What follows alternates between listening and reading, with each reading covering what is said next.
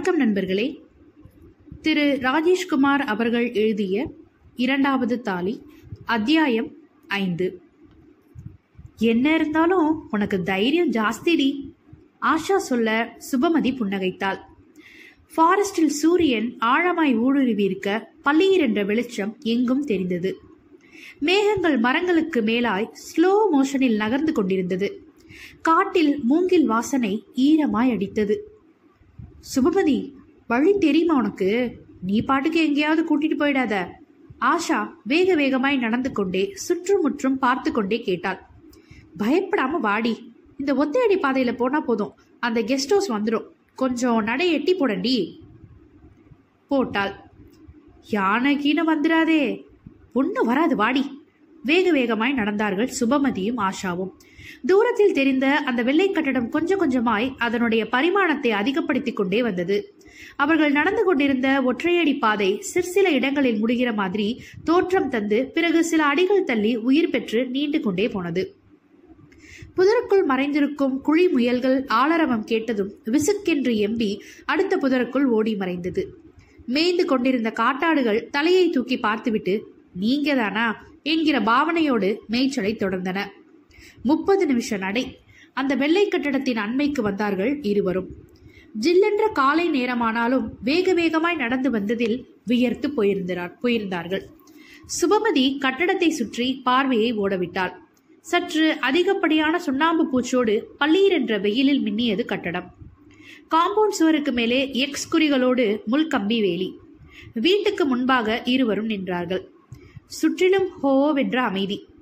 தூரத்தில் எங்கிருந்தோ ஒரு பறவையின் குஹும் குஹும் என்ற நீளமான கத்தல். கண்ணு கெட்டிய தூரம் வரைக்கும் மரங்கள் மரங்கள் மரங்கள். சுபமதி பாடி நம்ம போயிடலாம். இந்த கட்டடத்தை பார்த்தாலே பயமா இருக்கு. நாளைக்கு நம்ம எல்லாருமா சேர்ந்து வந்து இந்த கோட்டையும் சால்வையும் கொடுத்துடலாம். இப்ப போயிடலாம் வாடி. சுபபதியின் கையை பற்றி இழுத்தாள் ஆஷா. ச உன்னை போய் கூட்டிட்டு வந்தனே. கூட்டமா இருக்கிறப்ப என்னமோ வாய் சவடால் அடிக்கிற? ம் வாடி உள்ளார போவோம். காம்பவுண்ட் கேட் மூடி இருக்கு. இருவரும் கேட்டை நெருங்கி நின்றார்கள். தகரத்தாலான அந்த கதவு ஒரு ஷட்டரை போல முழுமையாய் மூடியிருக்க கேட்டின் ஓரத்தில் ஒரு சதுரவாய் தெரிந்தது. குதிகாலை எம்பி அதனுடைய எட்டி பார்த்தாள் சுபமதி. உள்ளே ஒரு மரத்துக்கு கீழே போடப்பட்டிருந்த ஸ்டூலில் அந்த வயதான வாட்ச்மேன் தெரிந்தார்.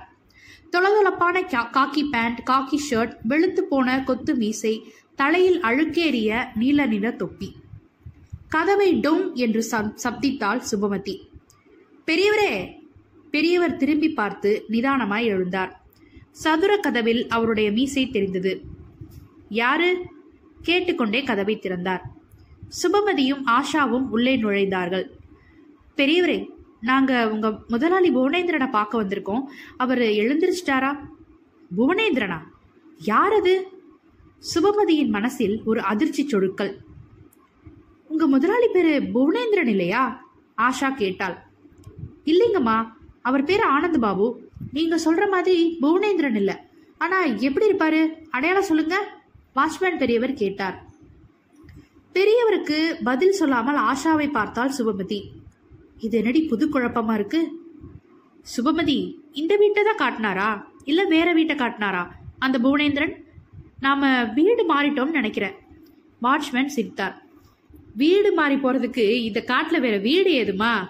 இந்த ஒரு வீடு தான் இந்த அஞ்சு வருஷமா இங்கே இருக்கு. நீங்க பார்த்த ஆளோட அடையாளத்தை சொல்லுங்க. நீங்க பார்த்தது எங்க முதலாளியையா இல்ல வேற யாரையாவதுன்னு பளிச்சுன்னு சொல்லிடுறேன். ம் நீங்க பார்த்த ஆள் எப்படி இருந்தாருன்னு சொல்லுங்க. சுபமதி தயக்கமாய் சொல்ல ஆரம்பித்தாள். ம், செவப்பா கொஞ்சம் சுருட்ட முடியோட உயரமா இருப்பாரு. முகத்துல எப்பவும் சிரிப்பு இருக்க மாதிரியே இருக்கும். அப்புறம் கொஞ்சம் இருமா நீ நீ சொன்ன முதல் ரெண்டு அடையாளத்துல எங்க முதலாளி அடிபட்டு போயிடுறாரு. இவர் அட்டை கருப்பு வழுக்க தலை உயரம் கம்மி மூஞ்சி வேணும்னா சிரிக்கிற மாதிரி இருக்கும். ஏன்னா முன்ன பல்லு ரெண்டும் நீட்டிட்டு இருக்கும். சுபமதி ஒரு வினாடி உதட்டை கடித்து யோசித்தாள். ஆஷா அவளுடைய தோலை தட்டினாள். என்னடி திருப்பலாமா எவனோ ஒருத்தன் உன்கிட்ட கதை விட்டுருக்கான். கண்ணில் பட்ட அந்த வீட்டை காட்டி இதுதான் என் வீடுன்னு சொல்லி உன்னை ஏமாத்திருக்கான். எனக்கு அவரை பார்த்தா ஏமாத்துறவர் மாதிரி தெரியல ஆஷா. சரி வா போகலாம் அந்த புவனேந்திரனை மறுபடியும் சந்திக்கும் போது விவரத்தை கேட்டுக்கலாம். சுபமதியும் ஆஷாவும் போவதற்காக திரும்பினார்கள். பின்னால் பெரியவரின் குரல் கேட்டது. என்னம்மா நீங்க ரெண்டு பேரும் வந்தது வந்துட்டீங்க. இவ்வளோ தூரம் வந்ததுக்கு எங்கள் முதலாளி ஆனந்த பாபுவையாவது பார்த்துட்டு பேசிட்டு போங்களேன். வேண்டாம் நாங்கள் போகிறோம் கேட்டை நோக்கி நடந்தார்கள் இருவரும். நில்லுங்கம்மா அதோ எங்கள் முதலாளியே வந்துட்டார். பெரியவர் அவசர குரலில் சொல்ல சுபமதி திரும்பினாள். அடுத்த வினாடி ஒரு சந்தோஷ அதிர்வில் இருந்தாள். புவனேந்திரன் போர்ட்டிகோ படிகளில் வெள்ளை ஷர்ட் வெள்ளை பனியனோடு இறங்கிக் கொண்டிருந்தான். சிரித்தபடியே அவளை நெருங்கினான். சாரி மிஸ் சுபமதி உங்கள் உங்க கூட கொஞ்சம் விளையாடி பார்க்கலாம்னு ஆசைப்பட்டேன். நீங்க ரெண்டு பேரும் தூரத்துல வரப்பே நான் மாடி ஜன்னல்ல இருந்து பார்த்துட்டேன். இந்த வாட்ச்மேன் பெரியவரை கூப்பிட்டு என் பேரை கேட்டா ஆனந்த பாபுன்னு சொல்லி குழப்புங்கன்னு சொன்னேன். சுபமதி கண்ணமேடுகளில் சிரிப்பில்லாமல் வெட்கப்பட்டாள். ஆஷா எரிச்சலாய் அவனை பார்த்தாள். வாட்ச்மேன் பெரியவர் கடவாய் பற்கள் இல்லாத வாயால் சிரித்து கொண்டார். தம்பி நான் சொன்னதை அப்படியே நிஜம் நம்பிடுச்சு. இந்த ரெண்டு பொண்ணுங்களும். நல்ல தமாஷு போங்க. சுபமதி தன் தோள் பையில் இருந்த கோட்டையும் சால்வையும் உருவி புவனேந்திரனிடம் நீட்டினாள். இதை கொடுக்க தான் வந்தேன். இந்தாங்க வாங்கிக்கோங்க. நாங்கள் சீக்கிரமாக போகணும்.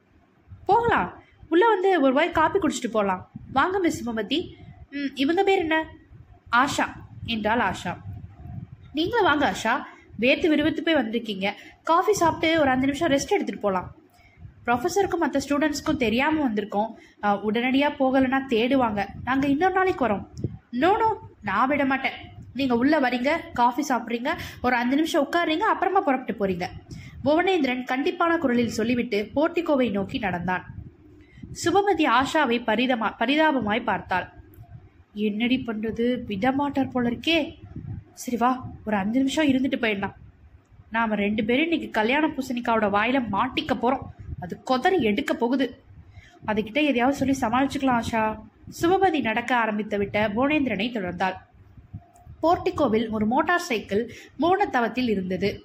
போர்டிகோ தூண்களில் போகன்வில்லா கொடிகள் ரோஸ் மில்க் நிறத்தில் கொத்து கொத்தாய் பூத்திருந்தது. படிகளில் தாவி ஏறினான் புவனேந்திரன். நீங்க இவ்வளவு காலையில வருவீங்கன்னு நான் கொஞ்சம் கூட நினைக்கவே இல்லை Subhamathi. Thank you lot for your unexpected visit Asha உங்களுக்கும் சேர்த்து தான் தேங்க்ஸ் பண்ணிட்டேன். கோவிச்சுக்காதீங்க. சிரித்துக்கொண்டே வீட்டிற்குள் நுழையும் புவனேந்திரனை பார்த்தாள் சுபமதி வெள்ளை பனியன் வெள்ளை ஷர்ட்டில் புவனேந்திரன் ஃப்ரிஸ்காய் தெரிந்தான். அந்த உடையில் வெளிப்பட்ட அவனுடைய பிசிக் அவளுக்கு பிடித்திருந்தது. எக்ஸசைஸ் பண்ணிட்டு இருந்தீங்களா புவனேந்திரன் ம். அறைக்குள் நுழைந்தார்கள். இதான் ரிசப்ஷன் ரூம் உட்காருங்க. பிரம்பு நாற்காலிகளை காட்டினான். நாங்க சீக்கிரமா போகணும். இதோ அனுப்பிடுறேன். குருசாமி குருசாமி. வீட்டின் உள்பக்கமாய் தலையை திருப்பி குரல் கொடுத்தான் புவனேந்திரன் வரேன் தம்பி குரல் கொடுத்து கொண்டே உள்ளறையிலிருந்து ஒரு நடுத்தர வயதுக்காரர் வெளிப்பட்டார். புவனேந்திரன் அவரை ஏறிட்டான். குருசாமி வழக்கமாக எனக்கு போடுற காஃபி மாதிரி போடாமல் இன்னைக்கு உன்னோட திறமையெல்லாம் காட்டி மூணு காஃபி ஜோராக போட்டுட்டு வா பார்க்கலாம். இன்னைக்கு காஃபி நீ நல்லா போட்டியான்னு வர்ற மாதத்துலேருந்து உனக்கு பத்து ரூபாய் இன்க்ரிமெண்ட். குருசாமி ஒரு நாண சிரிப்போடு நகர சுபமதி உட்கார்ந்தபடியே பார்வையால் வீட்டை சுற்றி பார்த்தாள். இவ்வளோ பெரிய வீட்டில் நீங்கள் மட்டும்தான் இருக்கீங்களா புவனேந்திரன்? ஆமாம் அம்மா அப்பா கோயம்புத்தூரில் இருக்காங்களா? என்னோட பத்தாவது வயசுலேயே அவங்க ரெண்டு பேரும் தவறிட்டாங்க. இதையும் புன்னகைத்து கொண்டே சொன்னான் புவனேந்திரன். கூட பிறந்தவங்க? ஒரே ஒரு பிரதர் இருக்கான். அவனை பற்றி பெருமையாக ஒன்றும் சொல்லும்படியா இல்லை ஆனால் அவனை பார்த்தா நீங்கள் ஆச்சரியப்படுவீங்க. உங்களுக்கு மேரேஜ் அடுத்த மாதத்துக்குள்ளே பண்ணிக்கணும்னு ஜோசியர் சொல்லியிருக்கார். இல்லாமல் போனால் ராகுவோ கேதுவோ என் ஜாதகத்தில் ஏதோ கலாட்டா பண்ணுவாங்களாம். ஆஷா சிரித்தார் நீங்கள் ரொம்ப தமாஷா பேசுகிறீங்க சார். நீங்கள் எந்த விஷயத்துக்குமே கவலைப்பட மாட்டீங்கன்னு நினைக்கிறேன். ஐ கரெக்ட் தப்பு மிஸ் ஆஷா. ஒரே ஒரு விஷயத்துக்கு மட்டும் ரொம்பவும் கவலைப்படுவேன். தினசரி காலையில் குருசாமி போடுற காஃபிக்கு. சுபபதியும் ஆஷாவும் சிரிக்க குருசாமி கையில் ஏந்திய ட்ரேயில் காஃபி டம்ளர்களோடு வெளிப்பட புவனேந்திரன் சொன்னான். இதோ கவலைப்படுற அம்சம் வந்தாச்சு. காஃபி டம்ளர்களை எடுத்துக்கொண்டார்கள் உங்க அப்பா என்ன செய்கிறார் சுபமதி? ஒரு வாய் காப்பியை விழுங்கிய சுபமதி மெல்லிய குரலில் சொன்னாள். எங்க அப்பா பேரை நீங்க கேள்விப்பட்டிருப்பீங்க புவனேந்திரன் பன்னீர்செல்வம் ஒரு industrialist textiles spare parts manufacturer டிக்லான் டிக்லான் வீலிங் ஆக்சசரிஸ் ஹோல்சேல் ஏஜென்சி எடுத்திருக்கார். கொள்ள லாபம் அடிக்கிறாருன்னு சொல்லுங்க. நீங்க அவருக்கு ஒரே மகளா? ம். அம்மா? இல்லை. புவனேந்திரன் ஆஷாவின் பக்கமாய் திரும்பினான். ஆஷா நீங்க காப்பியை குடிச்சு முடிச்சாச்சுன்னா உங்களை பத்தி சொல்லலாமே. சுபமதி காப்பி குடிக்கட்டும். காபி கோப்பையை கீழே வைத்த ஆஷா சார் என் பேர் ஆஷா தேவி. எங்கள் அப்பா ரயில்வேல சொல்ல ஆரம்பித்த அதே வினாடியில்